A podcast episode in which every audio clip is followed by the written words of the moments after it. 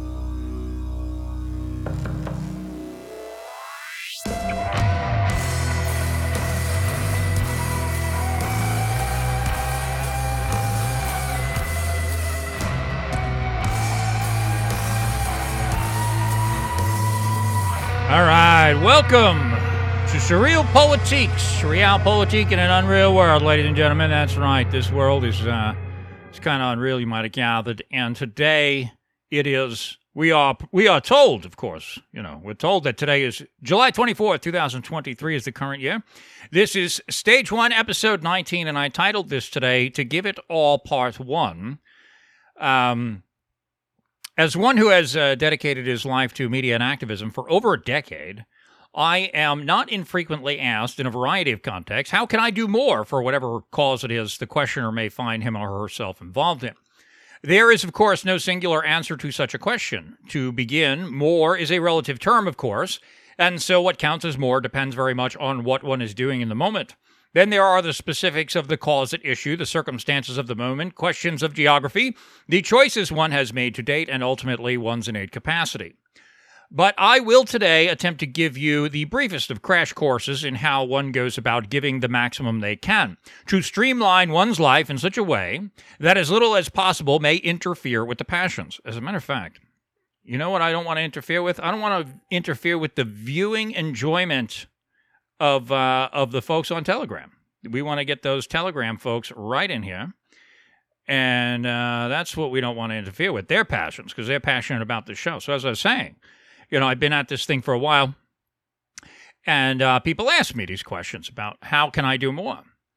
So I'm going to try to give you this crash course today to streamline your life uh, in such a way that as little as possible may interfere with your passions. I'm calling this part one because we cannot possibly endeavor to uh, to cover all of this in a single two hour recording, of course, and uh, I have limits on my time, and you certainly have limits on your attention. Uh, so we're going to need to revisit this again, of course, but I hope to give you some information that you may find useful, even in other aspects of your life, of course, because what good is it if it's only if it's only political? And I will tell you up front, you know, I mean, I shouldn't apologize for having, you know, what is it, almost five thousand words prepared, forty five hundred, as it were. But uh, there are things that I wanted to get to today which I have not had time to prepare words for. And so, uh, depending on uh, if you light up my phones at 217 688 1433 before I get done with what I've prepared, maybe I'll riff a little bit off the cuff about some things. Um, but there's definitely a lot of stuff that I meant to get to today. I, I got a phone call not long before the show. Spent some time on the phone with an attorney for one of the defendants in the uh, the uh, Unite the Right rally indictments down in Charlottesville, Virginia, Albemarle County, as it were. And so I've been trying to help with those cases because you might have gathered I happen to know a little bit. Uh, I know a thing or two about a thing or two about what happened down there, having defended myself in a civil lawsuit, having been through the Albemarle County uh, criminal court system. I know a thing or two about the situation. So trying to be helpful to the lawyers that obviously occupies some time. So there were things that I wanted to get to today. I'm not going to be able to get to, but uh, this uh, this is a fine primer in any case. And before I get to any of it, uh, prudence demands I say the following. Okay, you, you should almost certainly not take this vice advice, at least not in whole. You don't want to be a full time activist. Okay, you you do not want to give your all to your cause, whatever your cause may be. No matter how noble, no matter how just, full time activism is, above all, pathological behavior. Near everyone who attempts this is less excited about their cause than they are unhappy about their own life. In the likely event that this is the case for you, then you should first and foremost understand that activism will not solve your problem. It will almost certainly make it worse. The primary reason our politics are so damaged today is far simpler and less controversial than most people would like to believe. It is because unhappy people are trying to make the world conform to their vision, and this is because they are psychologically incapable of coping with the realities which they themselves are met with. They are miserable people and they think themselves they think to themselves, I should say, that they can be happy if other people do as they wish. And they seek to control the government to bring this about through its coercive powers. And you see the results of this every day, of course. They are not admirable, you might have noticed. This pathology figures most prominently in the LGBTP phenomenon, wherein sick men dress up like women and pervert children as their only means of reproduction. They meet the appropriate disapproval of the parents and others, and they seek to wield the force of the state against those who would stop their predatory conduct. You see it also in various ethnocentric movements, wherein a given ethnic group is blamed for the problems of another, and it almost goes without saying that violence is the terminus of this pathology. They seek to wield the force of the state as the ultimate weapon against the targets of their ethnic animus, almost invariably with genocidal aims. You see it emerge in uh, in what ha- is uh, called class warfare, of course wherein the elites fend off competition from the middle class, crushing them, growing the ranks of the poor. And the poor, now in such numbers and endowed with the capacities of the former middle classes, see the elites with some merit as the barrier to their upward mobility. By ballot or bullets, they grab the reins of the state, liquidate the class enemy, and find themselves as a body without a brain. All of the above are examples of people blaming others for their problems and their failures and their pathologies. And you will be no better than they if you do this. So, the first thing you absolutely must do before you even consider getting involved in activism, much less devoting, much more so if you are devoting your life to your cause, is to get your own damn house in order. If you cannot be responsible for your own life, then you have absolutely no business commanding the lives of others through politics.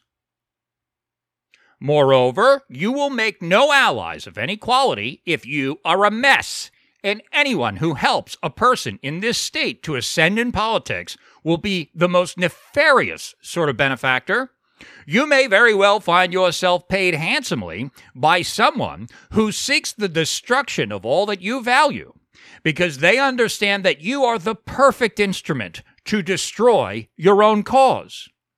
You could be the fire that they pour the gasoline on, and you will have a grand old time as you help to discredit and destroy all that is decent and all that you value. Let us next ask ourselves this question are you ready to die for your cause? Do you take it that seriously? If not, then you may continue listening for entertainment purposes, and as I said, you may find parts of this useful in other aspects of your life. But this is definitely not the set of instructions that you need to follow. If you are really going to give your all to your cause, then you are, in a very real sense, giving up your life. The Bible says, Greater love hath no man than this, that a man may lay down his life for his friends. John 15, 13. Hath you this great love for your cause, my friend? And you ought not rush to answer that question, I should know. Moreover, you being suicidal is actually not an affirmative answer, believe it or not. Many miserable people want to die, you know, and you would not be at all unique if you were one such person, one who merely wished to assign some meaning to your death. There's nothing special at all about this, and your death would be quite worse than meaningless in all likelihood. The phenomenon emerges most often in murder suicides. Whether they scream Allahu Akbar, white power, or die cis scum as the blaze of glory takes its toll, the pathology and the outcome have tragically little to separate them. These are unhappy people who would have ended their lives for this alone, and the cause for which they fancy themselves martyrs is a mere costume they wear. They make a mess, which invariably increases the burdens on those who remain earthbound to fight another day. Hath you so great a love for your friends that you increase their burdens as yours stain the carpet and paint the walls? Speak not to the living of your sacrifice, ghost. They toil here while you rest. Or perhaps you are so devoted to your beliefs that you would gladly spend the rest of your life in prison in their name. Well, that is an interesting theory indeed, is it not? In my experience, men tend to reconsider this plan right around the time law enforcement arrives. They tend to, uh, they re- the remainder, I should say, tend to do so sometime before they die of old age in the cage. Many who are not Muslim, when they get there, convert to Islam in prison, abandoning entirely whatever they purported to have martyred themselves for. Much of this is born from a terrible misconception of what prison is. They think of it as losing years, as if this was just a matter of numbers on a ledger moving from revenues to expenditures, black to red, however costly. But it is not that, of course. Years in prison are years of life. It's years of waking up in the morning, years of going to work, years of navigating social situations, years of needing money, budgeting, and in near all circumstances, asking those still in freedom to send money for you to do so.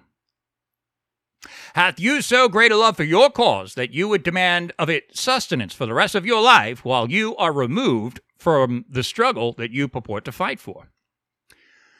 If so, then speak not to the working of your sacrifice. Say that you have the capacity to earn a mere $2,000 a month, and in service to your cause, you instead willingly live at the expense of others, eating ramen noodles in prison. If you do this, you are not a martyr, but a fool and a mooch. You would have done far more for your cause by anonymously commenting on the Twitter timelines of politicians once or twice a week. Or better still, by going to work each day, saying nothing about politics to anyone, and donating some portion of your income to those more capable than you. Better yet, you would do still more for your cause than that by putting those same dollars into an index or mutual fund and growing a source of capital for 20 years and then investing that capital into a business which generated yet more capital and investing that capital into the businesses of others who would then do the same, all the while increasing your wealth while you showered your wife and your many children with gifts. Do you mean to tell me that you would sooner die or spend the rest of your life in prison than save 10% of your income? If you lack this much discipline, then what I am about to say will be of very little use to you. Now, none of this is to say that a man cannot make history and for the better through martyrdom or imprisonment. Many have, and surely many more certainly will. But only a fool sets such a goal. What, uh, what happened here? I am being informed that my phone system has been disconnected, and I must uh, remedy that. If you will pardon me for just a moment. Um, why did my uh, why did this disconnect me? Stand by, ladies and gentlemen. Stand by while I get this show back online because I uh, I'm nothing without you, of course. So stand by while I fix this. Um, pardon me, of course. Come on, come on, come on, come on, come on.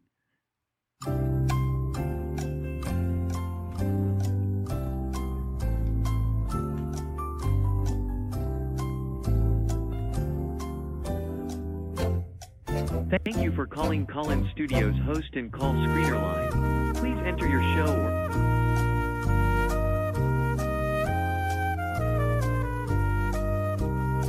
enter your six-digit PIN number.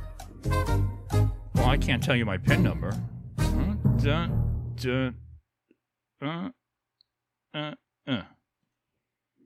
Welcome, host. Okay. You have not started a show session in Call-In Yes, I have. I start a call-in session host. before You I start the show. room yeah, of course I am. Callers from the Call-In Studio web interface. You know, it's a good thing that I'm Audio talented, or this might rattle me and I might be thrown off my track. But it's a good thing that I'm a professional broadcaster and I take these things in stride, you follow? And so, as I was saying, ladies and gentlemen, you know, none of this is to say uh, that uh, you can't make history and for the better, you know, by laying down your life and spend the rest of your life in prison. You know, but uh, you know, if you do this uh, on purpose, that's uh, that's really that's incredibly stupid. Is kind of the point I'm getting at. If it happens, it happens. You know, you should be ready to do it, but you should not set it as your goal. Everybody dies. You might have gathered. Okay. Uh, there's nothing actually all that special about dying. Sooner or later, everybody's going to die. Arguably, some die more often than others, as a matter of fact, but there is nothing special about it. Prisons are filled not with martyrs, but with criminals and degenerates, and a man who aspires to be their most upstanding neighbor sets an extremely low bar for himself an ounce of perspective is worth a pound of regret. Being successful as an activist is not all that different from being successful in anything else. And if you are not successful in whatever it is you are doing now, there is no reason to believe that you would be more successful if you were to choose a different and altogether more difficult course. Your willingness to suffer may prove an asset, but only to the extent that it contrasts with your capacity to create the circumstances which warrant enjoyment. Okay? So let us begin here. For the moment, forget all about politics, okay? There is exceedingly little chance that you have fulfilled the prerequisites of giving your all to your cause. To give your all to your cause, and for this to be a meaningful contribution, you must first have uh, something to give besides your time and your ideological further, fervor.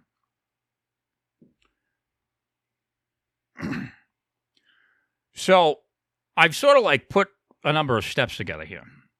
And we begin with things that you got to do like before you even bother to consider this. And the first thing you need to do, step one, okay? Step one, the first thing you do, because this is what everybody skips this step, and that's why they all mess up and they end up in a lot of trouble. Step one, calm down, okay? Calm down. Professional activists and media personalities have it as their jobs. It's part of their job description to gin people up. All right. If you want to be one of these people, you don't submit to their manipulations of the general public. You, you do what they are doing. Okay. Activism is not a matter of practicing what you preach. As a matter of fact, these are completely different categories of action. Activists are, quote, on the front lines, and the necessary implication of that term is that there are people behind them. The activist and those behind him live very different lives, and activism would be a wholly unsustainable venture were it not for this fact. To be sure, most activists are fanatics. Ideological fervor is their driving passion, and it proves useful. One would not otherwise consider such a course when money and sex and other rewards flow so comparatively easy to other paths in life but successful ones, activists who chart sustainable courses and stay in the game for decades, ones who make an impact and as an uh, uh, ones who make an impact as a consequence of this sustained effort, they learn to compartmentalize, okay? They exhibit the time management skills of the best trained professionals and in the most demanding industries. However sharp their instincts may be, and however quickly they may need to react to circumstances which change rapidly, they also plan meticulously. They make sure they have the things that they need. They make sure they do no more time behind bars than they can make politically useful. And above all, they stay alive. Because typically, a man who lives for his cause does far more good than a man who dies for it.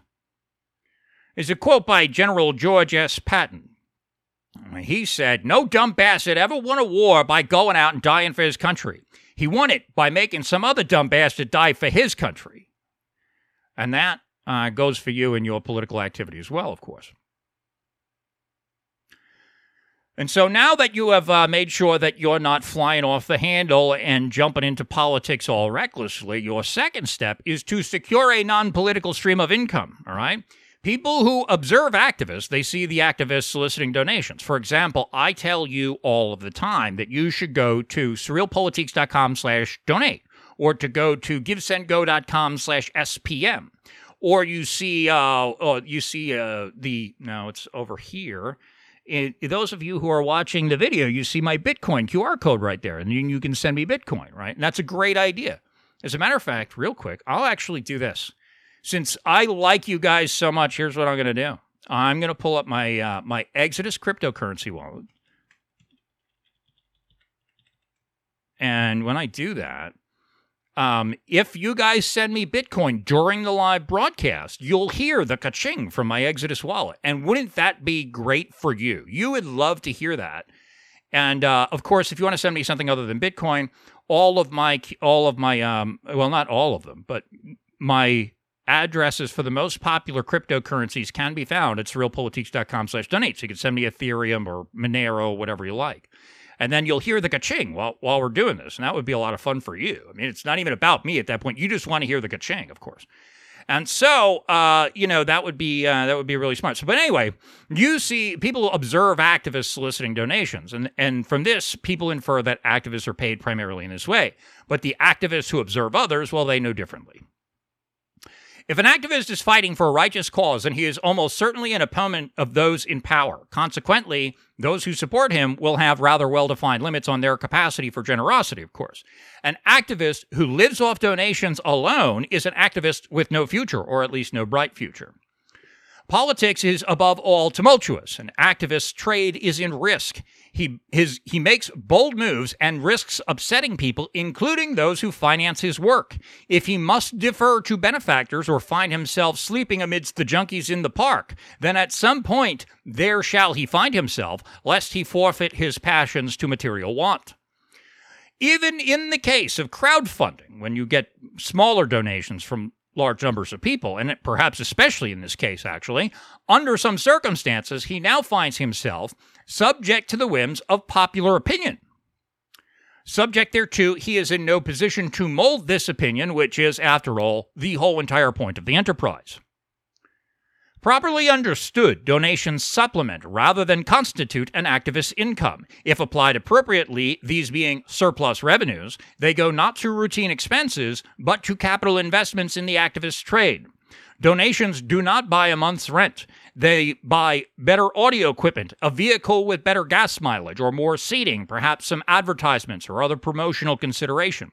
In short, they buy something the activist would not have bought save for that donation rent, food, phone, car payment, car insurance, health insurance, taxes, regular clothes, internet access, they do not count.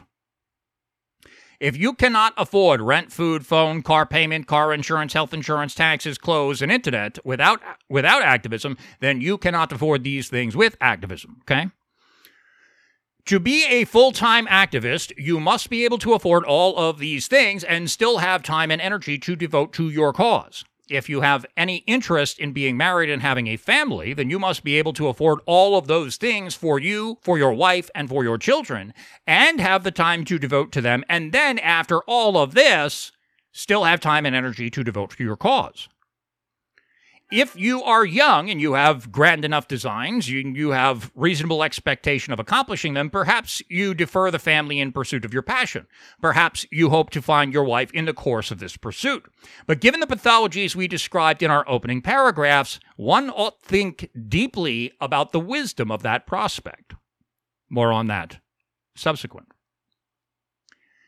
In this second step of our guide, obviously, we cannot make this a treatise on making money. Many books and podcasts and seminars and college courses and entire lifestyles are devoted to this subject, and we'll not be able to cover all of their wisdom and stupidity in a two hour recording. But we can quickly say a few things about this as it pertains to the activist specifically. An effective activist shows up in space and becomes an unavoidable fact of political reality. He does not exist entirely online. Thus, he requires the capacity to travel, and a job that requires him to be on scene 40 plus hours a week will not suffice. As you are building yourself, there's nothing wrong with working such a job, but to devote your life to your cause, you will have to seek new income streams. There are many ways to earn money absent a geographic tether. Almost all of them involve computers. You will need to make an assessment of your existing talents and of your capacity to learn new skills. While doing so, you must keep in mind also your inclinations, because you are terribly unlikely to master a skill that you dislike. Well paid, highly skilled professionals love their jobs, and not only because of the money involved. There have been many surveys in which high earning people are asked what they would do differently if they won the lottery or something to this effect. Consistently, they would still be performing the same professional skills they are performing at the time they are surveyed. You might do they might do them somewhere else. They might you know buy new resources to do them more effectively. They might hire people to do them on a grander scale but the highest earners would not quit their jobs if you handed them a winning lottery ticket. It has become something of a troll phrase to say learn to code but if you have a capacity for this whether you are already on this path or whether you are you know young enough to learn a new skill if you have a high IQ this is an unrivaled capacity for one who wants freedom of movement and time Another great skill is sales. You're going to hear me say this a lot during the uh, rolling out and forthcoming episodes of SurrealPolitiks, particularly commission sales.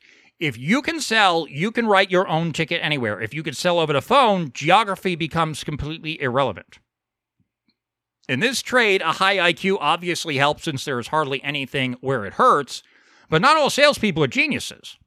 In sales, a certain level of organizational capacity combined with social intuition can take you wherever you need to go once you learn the skills of the trade. And we're going to talk about that more as uh, as we roll on with subsequent um, episodes of this. But I'll tell you now, I've I've talked about it before. Robert Cialdini's influence, um, or yeah, the name of the book is Influence. Robert Cialdini's Persuasion is very important in this is uh, these are great books on the subject of persuasion. And then once you do that you'll have you know the groundwork of persuasion and you can use that to uh, to find other material on sales. Once you start looking for if you if you have um anyway wherever you go looking for reading material or audiobooks or anything like that um, you will find uh, lots of literature and lots of audio on the subject of sales. And you can learn this in your car um, there are countless differences between the highly paid and the lower paid people of our society, but the most notable one is specialization. It is a very good professional trade to be good at many things. There's nothing wrong with that, obviously. Especially if you're starting your own business, you need to be able to do everything yourself so that you can do all of the jobs of the company as you build your team. You need to know what the job is to hire somebody for it, obviously. But the master of one skill is paid much more highly than one who is pretty good at many skills, okay? If your specialty is that you can do lots of things, well, then you have lots of things to do. Your goal is to have as little work to do as possible while deriving the maximum possible benefit. So, the more you narrow your specialization, so long as it is in sufficient demand, the greater the benefit to your activist lifestyle. It might go without saying that the best way for an activist to make money is in his sleep, of course. Whether this is through investment income or through some kind of software as a service model or by having built a company in which the operations are managed by a trusted team. There is no easy way to get to this point, notably. To, to have money to make investments that earn investment income, one must have already been, you know, reasonably highly paid or at least been putting money away for some period of time. To build a software as a service business, one must have the skills to do so. To build a business of any sort, one must have had many skills, a specialization, and money to invest in that company. And so it's no small task to make money while you sleep. It's a lot more difficult than it sounds. Um, and we'll talk more about reading and learning as we go forward, but I'll, say here that you should check out in on the in the vein of earning, look into Brian Tracy. I've talked about him in a number of different broadcasts recently. Um, Brian Tracy has a lot of different audiobooks out. I've read, I've listened to some of them. Um, no excuses, the power of self discipline. I re- I forget the title off the top of my head, but he had a really great one that I just listened to about branding, like like branding and marketing. Um, there's another one that I, I listened to a large portion of it, but it turned out the copy I had of it was like broken. It was like corrupted, and I have to go get it. But what I was able to listen to of it, uh, of it was pretty good. It's actually, it was 21 ways uh, to stay in love forever. Okay, and like what Brian Tracy does that I think is really useful is he he does these things as I said. You know, 21 ways to do this. 21 secrets of self-made millionaires was the one I just listened to. Okay he does these things in lists, and I you'll hear me say from time to time, especially if you're in the uh, show prep group on Telegram, I, I'm like a list is like the greatest thing in radio. Okay, and it's not just good for radio; it's good for all types of things because lists break things down into like easily consumable bits, and the titles of the of the steps or, or, or of the bullet points of the list psychologically they're good, like they stand out in your mind, and so you can remember, you know, the you know the the whatever the tenth rule is, and you remember the name of it, and while you might not remember you know this paragraph being discussed in a longer conversation when you remember the rule then you it it your your mind works by categorizing things right? And so it, it conjures the things that you learned about that that bullet point on the list. It's very useful to break things down in this way. On um, one of the member chats recently i went into his 100 absolutely unbreakable laws of business success. And you know a list of 100 is a lot more difficult to consume than a list of 21 obviously. But there's a lot of, you know, useful things in there. Step three, cut your expenses. Okay. Do not fall victim to what is known as Parkinson's Law, which states expenses rise to meet income, right? Successful people resist them, this temptation at every turn and they move in the opposite direction. Okay. There's a tendency you get a raise. You're like, oh, well, what else can I afford to buy? What can I afford to pay for? Right. Well, no, like that's actually not a generally a good thing for you to do in life, as a matter of fact, and it's and it's all the worse for you to do if you're trying to be an activist and you're going to meet all the uncertainty of that of that field. Surplus revenue only accrues when one's expenses are below one's income. All right. And there's countless online resources discussing subjects such as like extreme couponing, fee avoidance, freebie hunting, and other innovative ways to cut expenses.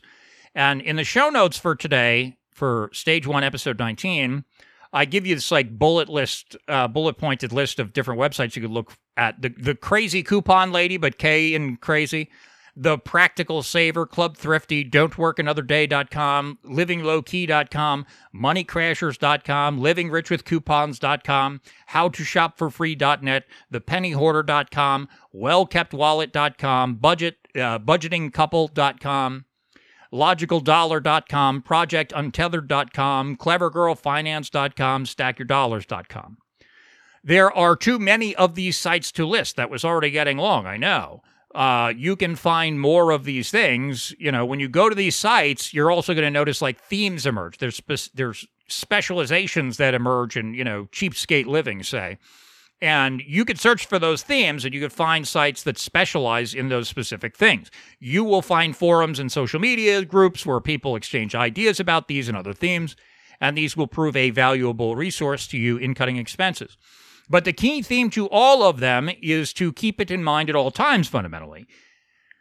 Whenever you do anything, ask yourself, you got to think to yourself, like, how can I do this at less expense? Okay. And when you do, like, consider the time that you spend doing something as one of those expenses that you budget for. All right. It makes little sense for a capable person to spend two hours doing something that saves two dollars. Okay. But you know, unless unless you just have nothing to do for the next two hours, in which case maybe that's the best spending of your time. Okay. Among these sites are two that I have extensive and direct experience with, and I can tell you are very valuable. Nerdwallet.com is a great resource for co- comparing financial services, okay? Avoiding ATM and overdraft fees are among the easiest and mo- most important things that you can do in terms of your regular financial dealings. I do not pay them, and you should not pay them either. As a brief hint, I'll say that like ATM fees, you should not be paying ATM fees. Even if you are using some kind of debit card whose financial institution doesn't have a branch near you or to where you're going to be traveling, um, you know, I have a well, I'm not going to tell you where my bank account is, but in any case, like if I go somewhere where my my bank is not, I still don't pay ATM fees. You know, if you normally if you go to the ATM, you know, at your bank branch, you know, they don't they don't charge you, and if you go somewhere else, they do. But if you go to like the supermarket, okay, and you go buy, you could go buy a pack of gum or, you know, just other cheap item. I'm not saying gum specifically, but uh, you do the debit cash back thing from your debit card. It's especially useful if you use like um, I have the Cash App debit card, for example. I have um, I, I used to have the BitPay Visa debit card. They went out of business, or they're not out of business, but they shut it that program down. Whatever the case is, like if you're when you start acquiring different financial services, some of the institutions that you're going to do business with don't have a branch in your city, and you're not going to be able to go to a fee free ATM. But you can avoid ATM fees by doing debit cash back at the supermarket. And there's usually no limit to like, you could, there's limits to how much you could take out at any one time.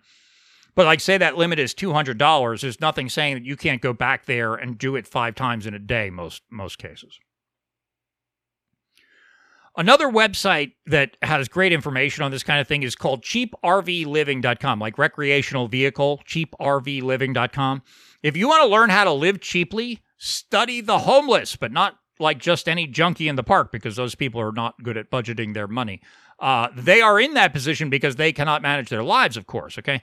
Cheap RV living is a lifestyle choice. And while it is not one I suggest that you make, you can learn a great deal from people who have made that choice. All right. They decided that they would rather travel and have maximum leisure time than devote themselves to chasing money. And your goal, of course, is to have maximum leisure time and chase money and to travel. Okay. You want to do all of those things. And so um, this will be a very valuable resource in having leisure time and traveling, uh, though not with chasing money. In addition to cost cutting, Cheap RV Living will provide you with helpful information about traveling more generally, and that is obviously going to be helpful if you're running around making yourself a nuisance to people in power.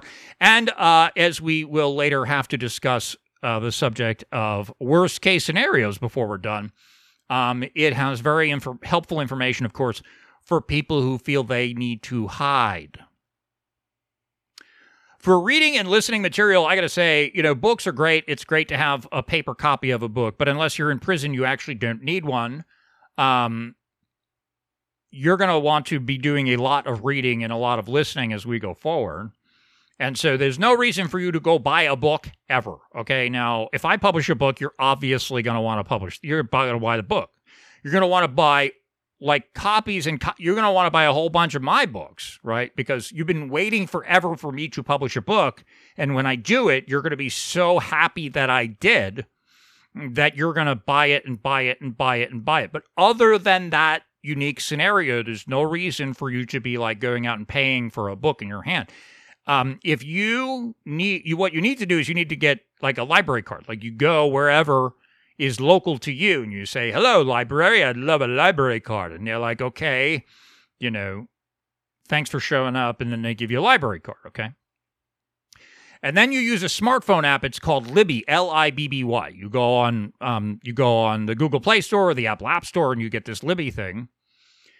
And through this, you can actually get ebooks and audiobooks from your local library, and this is a really great resource. You can also use more than one library card with the app. So whether you have, you know, residences in more than one place, or it would be a tremendous utility if you had like a bunch of friends who did the same thing and you share their library cards between a group of trusted friends. You would not want to go around like passing these things around on the internet because there are some like limits on how many books you can borrow at a time and you know, if 500 people are logging in using your library card, they might notice and shut your library card off. But you know, with like a dozen friends or so, you're you're actually not going to have this problem. Maybe maybe 10 would be the upper limit because I think some places have a limit. You could borrow 10, whatever the limits on the card, you know, are sort of going to dictate. But if you have a few friends who are into like reading and listening to audiobooks, you could do this. And this avoids all like the licensing stuff, worrying about, you know, DMCA complaints, torrents, and stuff like that.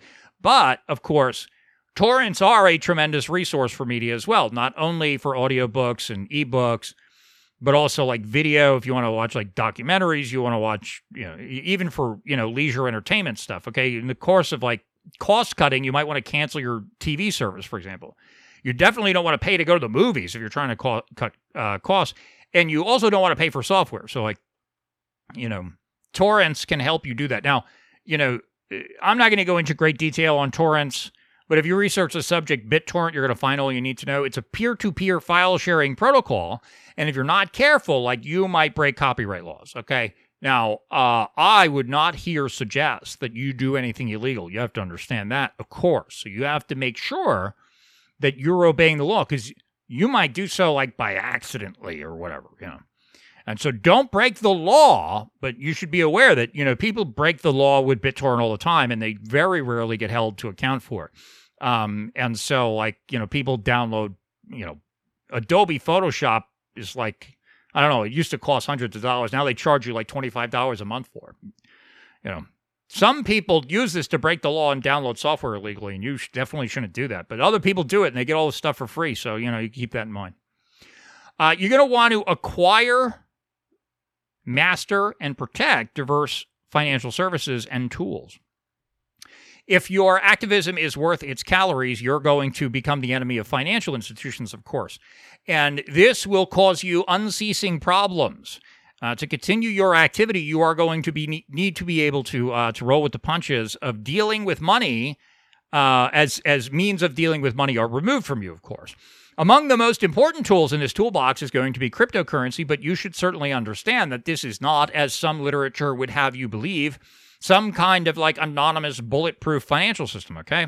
Cryptocurrency is not specific, uh, I'm sorry, cryptocurrency that is not specifically designed to improve upon privacy flaws in systems like Bitcoin are subject to said flaws, and and and they certainly exist. Okay. Lots of people have been arrested after analysts have used the blockchain ledger to track financial dealings. In most cases, you will have to change bitcoins and other cryptocurrencies into dollars before you can spend them, and this is the weakest link in the chain. Right now, the Securities and Exchange Commission has lawsuits against several major cryptocurrency exchanges to include Binance.us and Coinbase. And of course, Binance.us comes as a result of the uh, of the federal government going after Binance.com and being like, "Hey, like I know that you are trying to uh, act like you're some stateless cryptocurrency exchange, but here in America, like we like to, you know, use laws against people like you, and so." Uh, you're going to need to know what jurisdiction you are, and they're like, "Oh, well, we don't, we don't, we're not even operating in your country. Here's Binance.us. You could sue them." And so the SEC sued Binance and Coinbase in these lawsuits. They have had the effect of putting several other cryptocurrency companies out of business, such as Bittrex, and restricting the movement, uh, freedom of movement, I should say, for others, notably Skrill and BitPay. Privacy centered cryptocurrencies like Monero, they usually cannot be traded on American exchanges. You have to exchange them for something like Bitcoin or Bitcoin Cash before you can change them for dollars. If you are doing anything worthwhile, your PayPal and Venmo accounts are and and and those accounts if they are linked to that activity, well then you are almost certainly going to be banned from these services. My suggestion to you then, if you have not already been through this, is to have these services and do not publicly list them anywhere. Don't let anybody know that you have uh, you know PayPal or Venmo. Don't put it on your website, "Hey, send me PayPal" because that's how you're going to get kicked off of PayPal. You're also likely to have trouble with Stripe at some point, and Stripe can be very valuable, so you're going to want to be very careful with how you use that service because being banned from it can have serious consequences, and they are permanent. They don't go away. Interestingly, Square, though they have kicked people off, has not been so stubborn about allowing people back on. Square operates something called Cash App, and Cash App has a debit card which can be very useful. You should definitely have Cash App and the Cash App debit card um, and a Cash App is also very useful in that it can be used to buy and sell Bitcoin. Very important. Strike Payments is a newer payment system. They don't have a debit card. They were planning to launch one, but with the SEC lawsuits um, against those other companies, they canceled the plans to do it. But they can do bank deposits and bank withdrawals using the ACH system with your checking account um, and then you can you can transfer them back and forth to people uh, on the strike payment system and that's a great idea. And you can go to strike.me slash cantwell and you can send me money there if you feel like it because that would be i mean wouldn't that make your day? You should definitely have this service. And of course, uh, if you don't already know, GiveSendGo.com is better than GoFundMe.com by leaps and bounds. One of the things that you are definitely going to want to do is you're going to want to form an LLC, a limited liability company. Among the most important things that you can do is forming this. Uh, this is important for reasons that uh, more reasons that I'm going to be able to get to today. Uh, but first among them is that you may run into situations where you have problems with a service and you would far prefer for your LLC to be banned from that service than you as an individual. That's very worth keeping in mind. Under that circumstances, under that circumstance, you the individual may simply form a new LLC and use the service again with that LLC should should circumstances arise. Um, it, it's also relevant if you end up getting involved in litigation for any reason. Okay, if your company does something that is different from you doing something, and the the LLC can sometimes shield you from liability. Also, um, there's forms of insurance for your LLC that will obtain for you like legal representation and that sort of thing that you cannot get for yourself as an individual. Okay. And so those are things that are certainly worth doing. These are things that I wish that I had done a long time ago. It probably saved me a lot of trouble. Now, uh, some people talk about forming like a 501c organization, whether 501c3, 501c4. I'm actually not familiar enough uh, with that stuff to talk about it at great length, nor am I familiar very much with a political action committee, PAC, super PAC, whatever you want to call it. Um, I'm not familiar enough with those things to talk about them in any detail, but those are interesting prospects which you may investigate. Another thing that you want to do, uh, this is not actually, I'm, I'm actually out of script now. And so if you want to call in at 217 688 1433, that'd be a fantastic idea. Uh, failing this, I'll just keep talking. One of the things that I would have gotten to had I not been uh, jammed up with other things is like when you set out to do some kind of activist project, one of, you need to think about branding. Okay, I mentioned the guy Brian Tracy has this book about branding if you are going to go out and engage in you know some activity you have to think about like who is doing the activity okay if you are doing things online um, you have the option of anonymity obviously. Many people in this audience certainly understand that. Your anonymity is almost certainly going to get exposed at some point. People are going to find out who you are and you must take that into consideration before you do things right? People go out and operate anonymously and they're like well if anybody finds out who i am that's going to destroy my life. Well as as a matter of fact like you should probably think about that before you do things because when it inevitably happens that people find out who you are you don't want it to ruin your life right? So like you have to take into account the fact that you if you do anything that matters people are going to know who you are all right? And if you want to matter then then that's very important but, you know, you operating under like a brand name, under an alias, whatever online, like that's a choice that you have to consider before you begin. And one of the advantages to operating in that way is that you always have the option of associating your real name with it later. Okay. You don't have the option of doing this in reverse. You you can't be a reputable person. You can't be a person with a reputation, I should say. And then like like go and hide behind the brand. It doesn't work that way.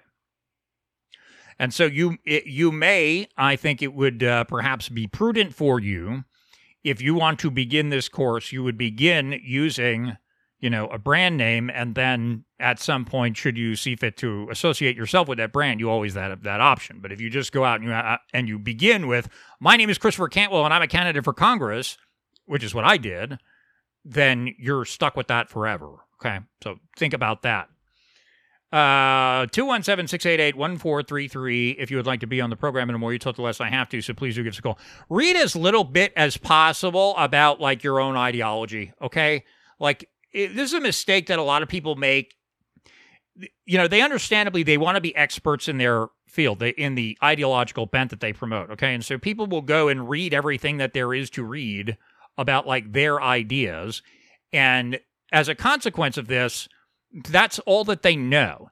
And this makes them really not very interesting to to people who are not of their ideological bent for one. And also um really did this not work? Goyim tv is not working? Well that is very unfortunate. Um let's see here. I have no super chats to read. That's unfortunate 217 688 1433. First message, and I'd like a cookie. Cookie, here you go. And so, um, anyway. As I started to say, I just have to check on my uh, my streams here, but everything's going fine. So, like, people go and they try to be experts in their field, and that's perfectly reasonable for you to have that desire. But at the same time, like, if you all you know is like your own ideological stuff, then you're actually really not very interesting to other people, okay? If you want to go out and learn about you you should be able to communicate with people in the movement that you are seeking to thrust yourself forward with okay you know anybody everybody needs a base of support right and so you're you're more than likely going to be involving yourself with some kind of political movement that already exists whether your ideas are completely in tune with that movement or not. And so you need to understand their ideas well enough to communicate with them in order to have a base of support. And so you should read as little as possible about your own ideology and no less than, you know, you must. So like um if you're involved in libertarianism, you should read some Murray Rothbard. If you're involved in like the dissident right, you know, you might read Adolf Hitler, you might read Kevin MacDonald but don't read endlessly about your own stuff okay? Like don't don't read everything you know if you're some you know leftist like you know read one noam chomsky book and then stop right? Go and read what you need to know about the movement that you are that is your base of support and then don't read more from it than that. Read about other things okay? Now you need to you need to consume like political news. You need to know what's going on in the world. You need to check you know news sites every day. But you should actually like endeavor to read things that are are not necessarily in line with you. One of the things you know i had at one point canceled my paywall subscription to it because they were sort of gloating about the the tucker carlson firing was the wall street journal okay? I started reading the wall street journal when i didn't have access to the internet. And then like when I got when I got back to the internet, I bought a paywall subscription to the Wall Street Journal because you may know that they paywall a lot of their stuff. The Wall Street Journal has excellent, excellent, excellent original reporting, and it's just that they're a bunch of neocons, unfortunately, and they have like they basically have a, a lot of Democrats doing you know some of the digging for them, but you know it's a it's a center right news source that you know basically is working with a Democrat set of facts, but you know they have but they're not necessarily, you know, bent on the advancement of the Democrat Party, say. And so, like the you know, the Wall Street Journal is actually a very good resource if you want to be well informed about what's going on. The, the Wall Street Journal is an excellent resource for that. Um, the Drudge Report, Revolver News, you know, Revolver News doesn't care like if they're you know they're not scrutinous, let's say, about what they're doing. Sometimes Revolver News, and that's a problem. But it's a good way to find out what you know a, a certain segment of the people are thinking. So you need to read some news, but you also want to read like you want to read older books, okay? You want to read material about relevant subject matter that is not your ideas, okay? And so I would say like you know, politically you should read 6 books about race, okay? You should read How to Be an Anti-Racist by Ibram X. Kendi. You should read um, uh, the new Jim the new Jim Crow by Michelle Alexander. You should read.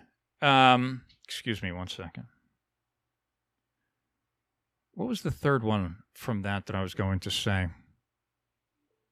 What's the other one? Ibram X. Kendi, Michelle Alexander. There's another one. Anyway, read a third fanatic left wing book about race, okay? And then you should also read Kevin MacDonald's a, um, A People That Shall Dwell Alone. Kevin MacDonald's Separation and Its Discontents, Kevin MacDonald's Culture of Critique, Adolf Hitler Mein Kampf, Charles Murray's The Bell Curve, or maybe even, you know, you could actually skip the bell curve and go straight to Human Diversity by Charles Murray is the newer book that he wrote. He doesn't talk about IQ as much in there, but like he goes into not only race but sex. You know, if you want to understand, our our politics have become racialized. So whatever your views about race are, in order to understand that phenomenon, you should read the the left wing books and the right wing books on the subject. Is kind of what I'm trying to convey to you, the listener. Okay. Economics, you should read V.I. Lenin's The Development of Capitalism in Russia. You should read Das Kapital, you should read, well, obviously, you would want to read Capital by Karl Marx because you would want to read an English translation if you're listening to me, most likely. You should read The General Theory of Money, Employment, and Interest. I believe that's it. But, you know, The General Theory by John Maynard Keynes is the, is the Keynes book that I'm thinking of. You should read Human Action by Ludwig von Mises. And then you should stop reading books about economics. Okay. After you've read those, like stop it with the economics books. Don't read all day about economics unless you're trying to be an economist. If you want to be an activist, you don't need to be, you know, reading economics all of the time. You need to understand different theories of thought about economics, and then you, you know, you have a base of understanding to put all your subsequent information through. you you should read.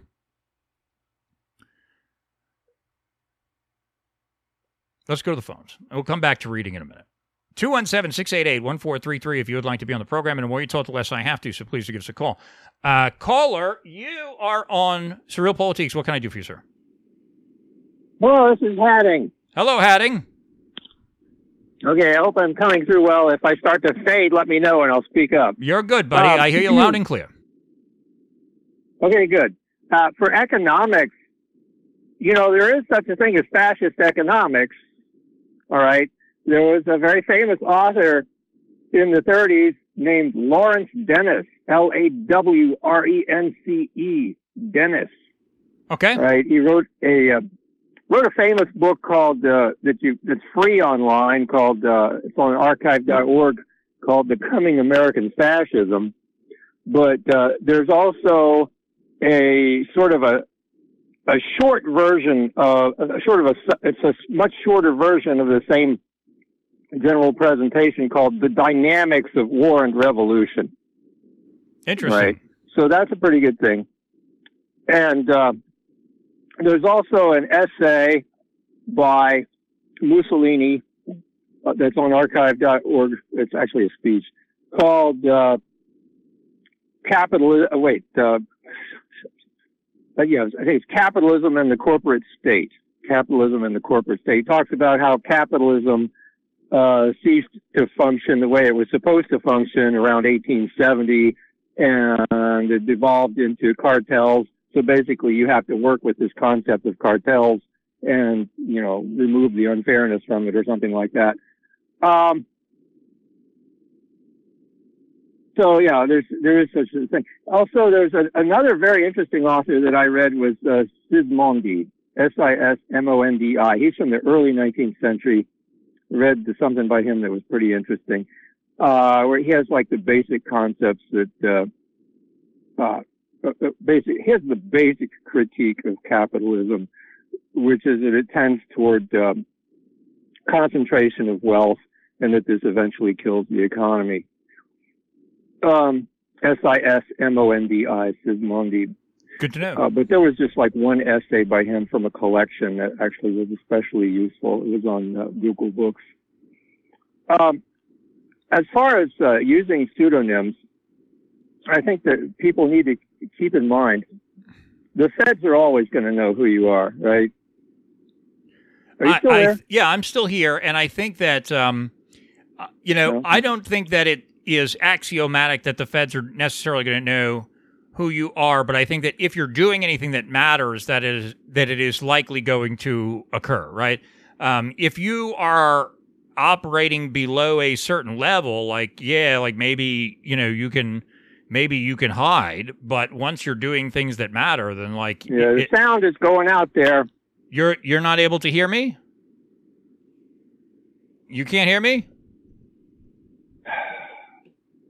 Hadding, could you hear me now? You can't. Okay, I'm not hearing you, so I might as well not be on the phone here. You you weren't able to yada yada yada yada yada yada yada. Okay, I'm, I'm just going to hang up now. Okay, all right. Thanks anyway, Hadding.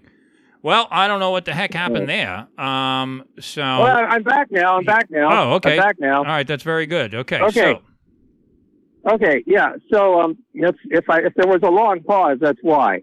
All right, because I couldn't hear anything. you know, I was Uh, uh, once you asked me if I could hear you, I started responding, and uh, I don't know what happened. So I'm glad that it's straightened out. Okay. So another thing is, but about uh, hiding your identity, the way I've looked at that is, uh, it's not really the feds that you're trying to avoid. It's not the police that you're trying to avoid. Because if you're doing anything that the police want to know about you, they're probably going to find out. All right. Just take that for granted. Uh, so just don't do anything illegal. What has always concerned me was some uh, quasi Antifa yahoos, some insane Jew, you know, maybe some JDL type, like the people that set Ernst Zundel's house on fire, right? These are the people you want, if you can, just make it a little hard for them to figure out who you don't like, you know, put a, a swastika banner on the roof of your house. I mean, that's another thing with that is, I mean, it, it draws neighborhood attention to you and get, makes your life hard. unnecessarily, stuff like it. So it's good to use a pseudonym for that reason, just so that people who don't take a particular interest in knowing what you're doing won't have it in their face. You know, I mean, you you avoid a lot of trouble that way. Uh, Indeed. And I also want to say about the interface, and you know, you talk about ideology. Don't immerse yourself in ideological material. Well, you know, funny thing is, I, I never read all of Mein Kampf until about you know four years ago. Um, but uh, I wrote this. I wrote this essay. I, I had read something else, I read this uh, outline of National Social, translated this outline of National Socialist ideology back, uh, you know, about 30 years ago, actually. Um, but uh, you know, I wrote this essay for uh, the Occidental Observer called um, "A Party of Plutocrats Has No Future," and basically that is a translation of the essence of National Socialism or fascism into the American context. Um, basically, what I've said is, you know, you've got to the Republicans are are shooting themselves in the foot by uh, being by catering to the rich, basically, and they should be trying to get the white working people voting for them. And if they get the white working people voting for them, they can also get the black working people voting for them because they have a lot of the same concerns, right? Yes. You know, and that's that's where the Republicans shoot themselves in the foot. And this was actually a, a national socialist critique of the conservative parties was that they they they catered to the rich so much that they alienated the workers. Yeah, I think that that's probably it- an accurate description of what the Republican Party had done, and I think that there are, you know, th- there are factions. The Mitch McConnell, Lisa Murkowski wing, I, I think, would very much like to take it back there, and there's a, there seems to be something of a power struggle going on. And after I wrote that, which I think that was in 2012, uh, I noticed that actually this these ideas seem to creep out into Republican thinking. There was this book uh, by some guy at Claremont College called The Stakes. And in the last year of his life before he died, Rush Limbaugh was talking about this, and I found that book and read, it's a lot of my ideas that I wrote on the Occidental Observer. I mean, just vaguely the same ideas, right? Like we really need to be courting the working class, and you also hear that stuff from uh, Knowles, from Michael J. Knowles. You hear basically the same thing, which may just be an effect of his being a very old-fashioned Catholic, because a lot of the, the uh, corporatism concept, fascist concept, really comes from the Catholic Church. But uh, you can you can find ways to.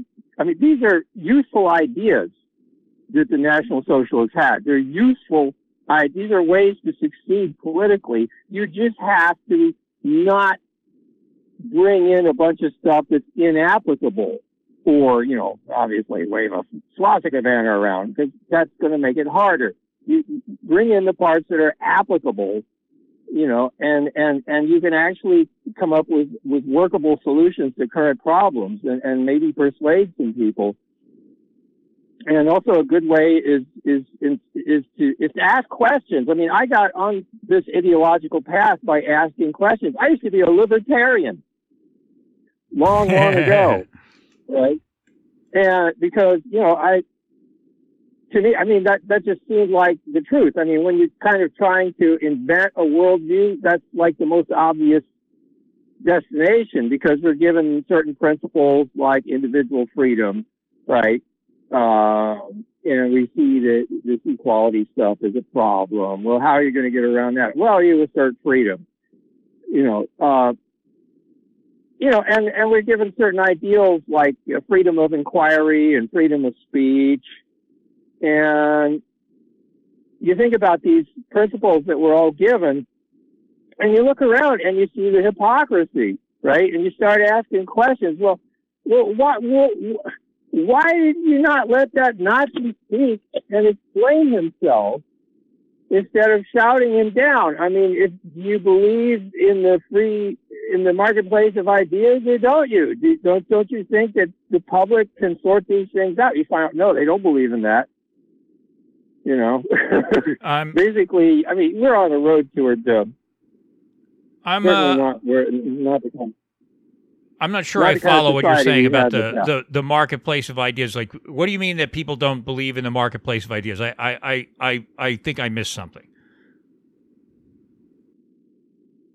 Well, it's like if if they, I mean, I watched this TV show very long time ago where they where Matt Koehl, who was the successor to George Lincoln Rockwell, he was interviewed on this TV show, and the host of the program shouted him down. Really, he was very rude to Matt Koehl, and I wrote a letter to the production company and complained about it. That that was like the first time that I, I mean, I was curious because you, if you're looking at things from a libertarian perspective, this National Socialist thing seems very mysterious. What, why, how did somebody arrive at that? And you want to know, right? Well, so this uh, interviewer had him on and then wouldn't let him talk, Of course. which just infuriated me yeah. in addition to being rude. So if he believe if he believed in you know liberal principles in the in letting the public decide, let all voices be heard, let the public decide, let him talk. If he if he says things that are foolish, then people will notice that, won't they? But Oh. if you don't trust the public, then you don't believe in the principles that the country was founded on, do you? No, they don't, and I don't think I- don't think anybody does. Right? I mean, it's once that idea is subjected to scrutiny, uh, it falls apart. Right? I think is is kind of the the lesson that one takes away from that once once one pursues it beyond a certain certain shallowness. Right? Um, people talk about themselves as free speech absolutists. And then they are exposed as anything but when they are met with the consequences of what they're saying, right? Yeah. Indeed. Well, realistically, the, the realistically the situation is this: um, we live in a mass democracy um, where people are expected to have opinions about everything, and hardly anybody really has the time to know what he's talking about if he's going to have opinions on everything, right?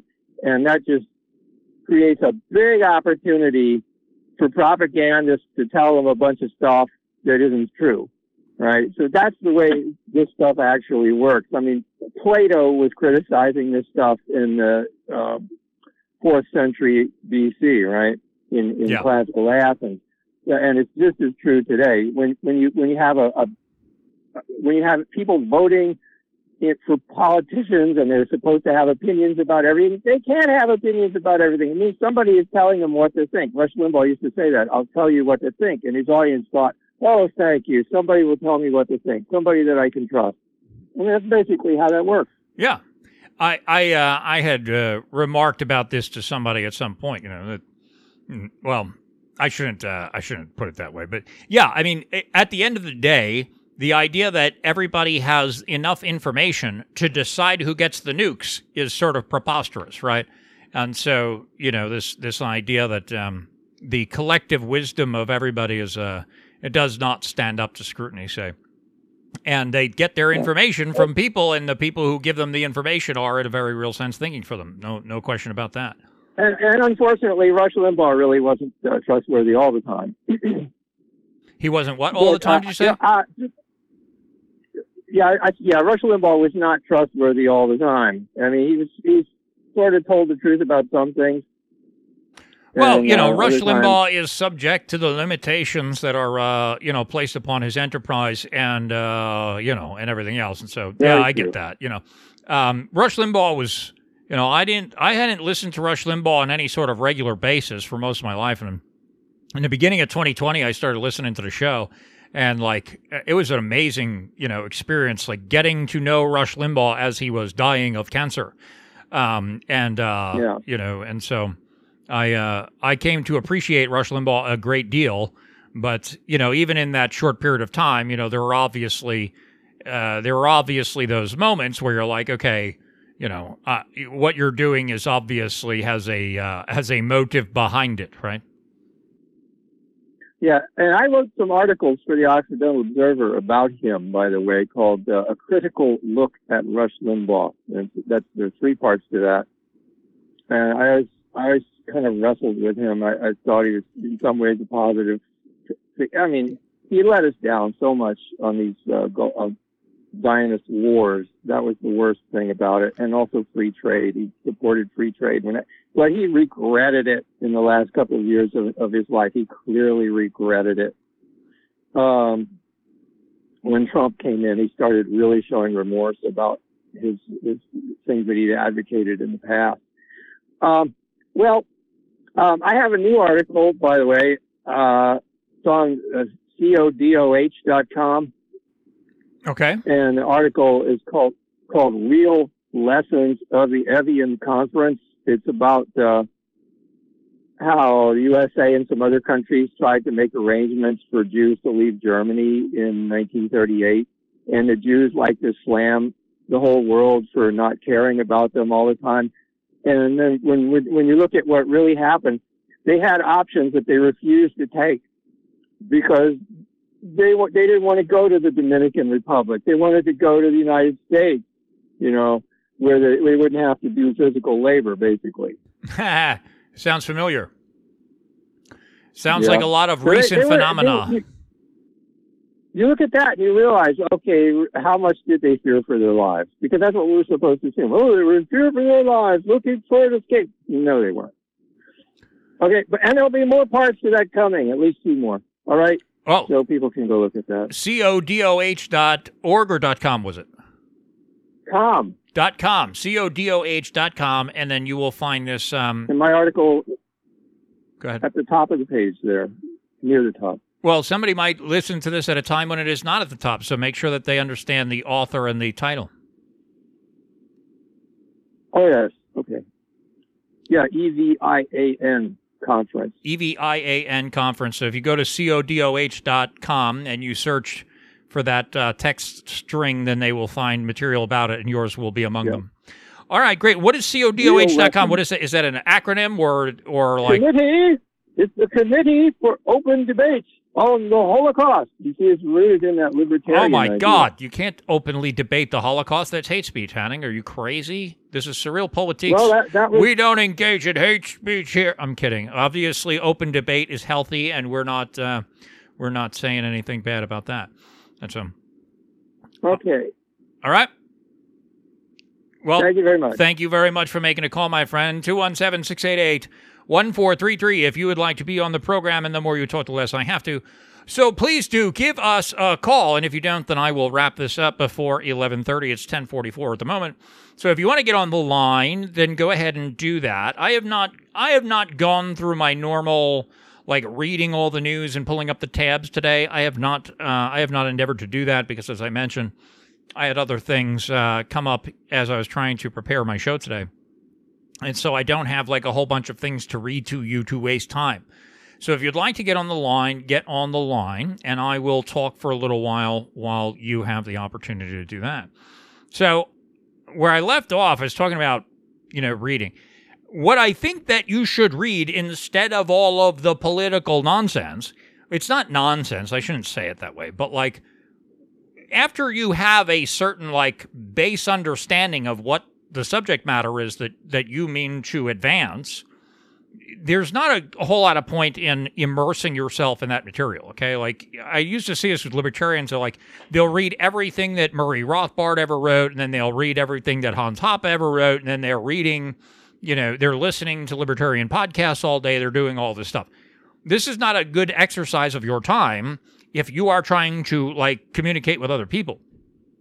You should be you should turn your car into a college, okay? Like you should listen to audiobooks all of the time, not just podcasts. Now, I have an interest in telling you to listen to podcasts all the time, but you might have gathered that like I work against my interests all of the time, which is why I keep on telling you like to go and like give me Bitcoin and stuff like that because I just have no business sense at all. I have lots of business sense, as a matter of fact. But what I do is I do things that are not in my financial interests, and I need re- require people to, you know, offset the consequences of this. But, but they though they are not in my financial interest they are very much in yours so what i'm saying is don't listen to podcasts all of the time of things that you already agree with if what you're trying to do is connect to other people okay w- what you should actually be doing is getting in the car and listening to audiobooks about things that are useful beyond the sphere in which you already are okay I mentioned Brian Tracy earlier. Like, listen to every Brian Tracy book. Okay, go and listen to. I was listening. I just started listening to Tony Robbins.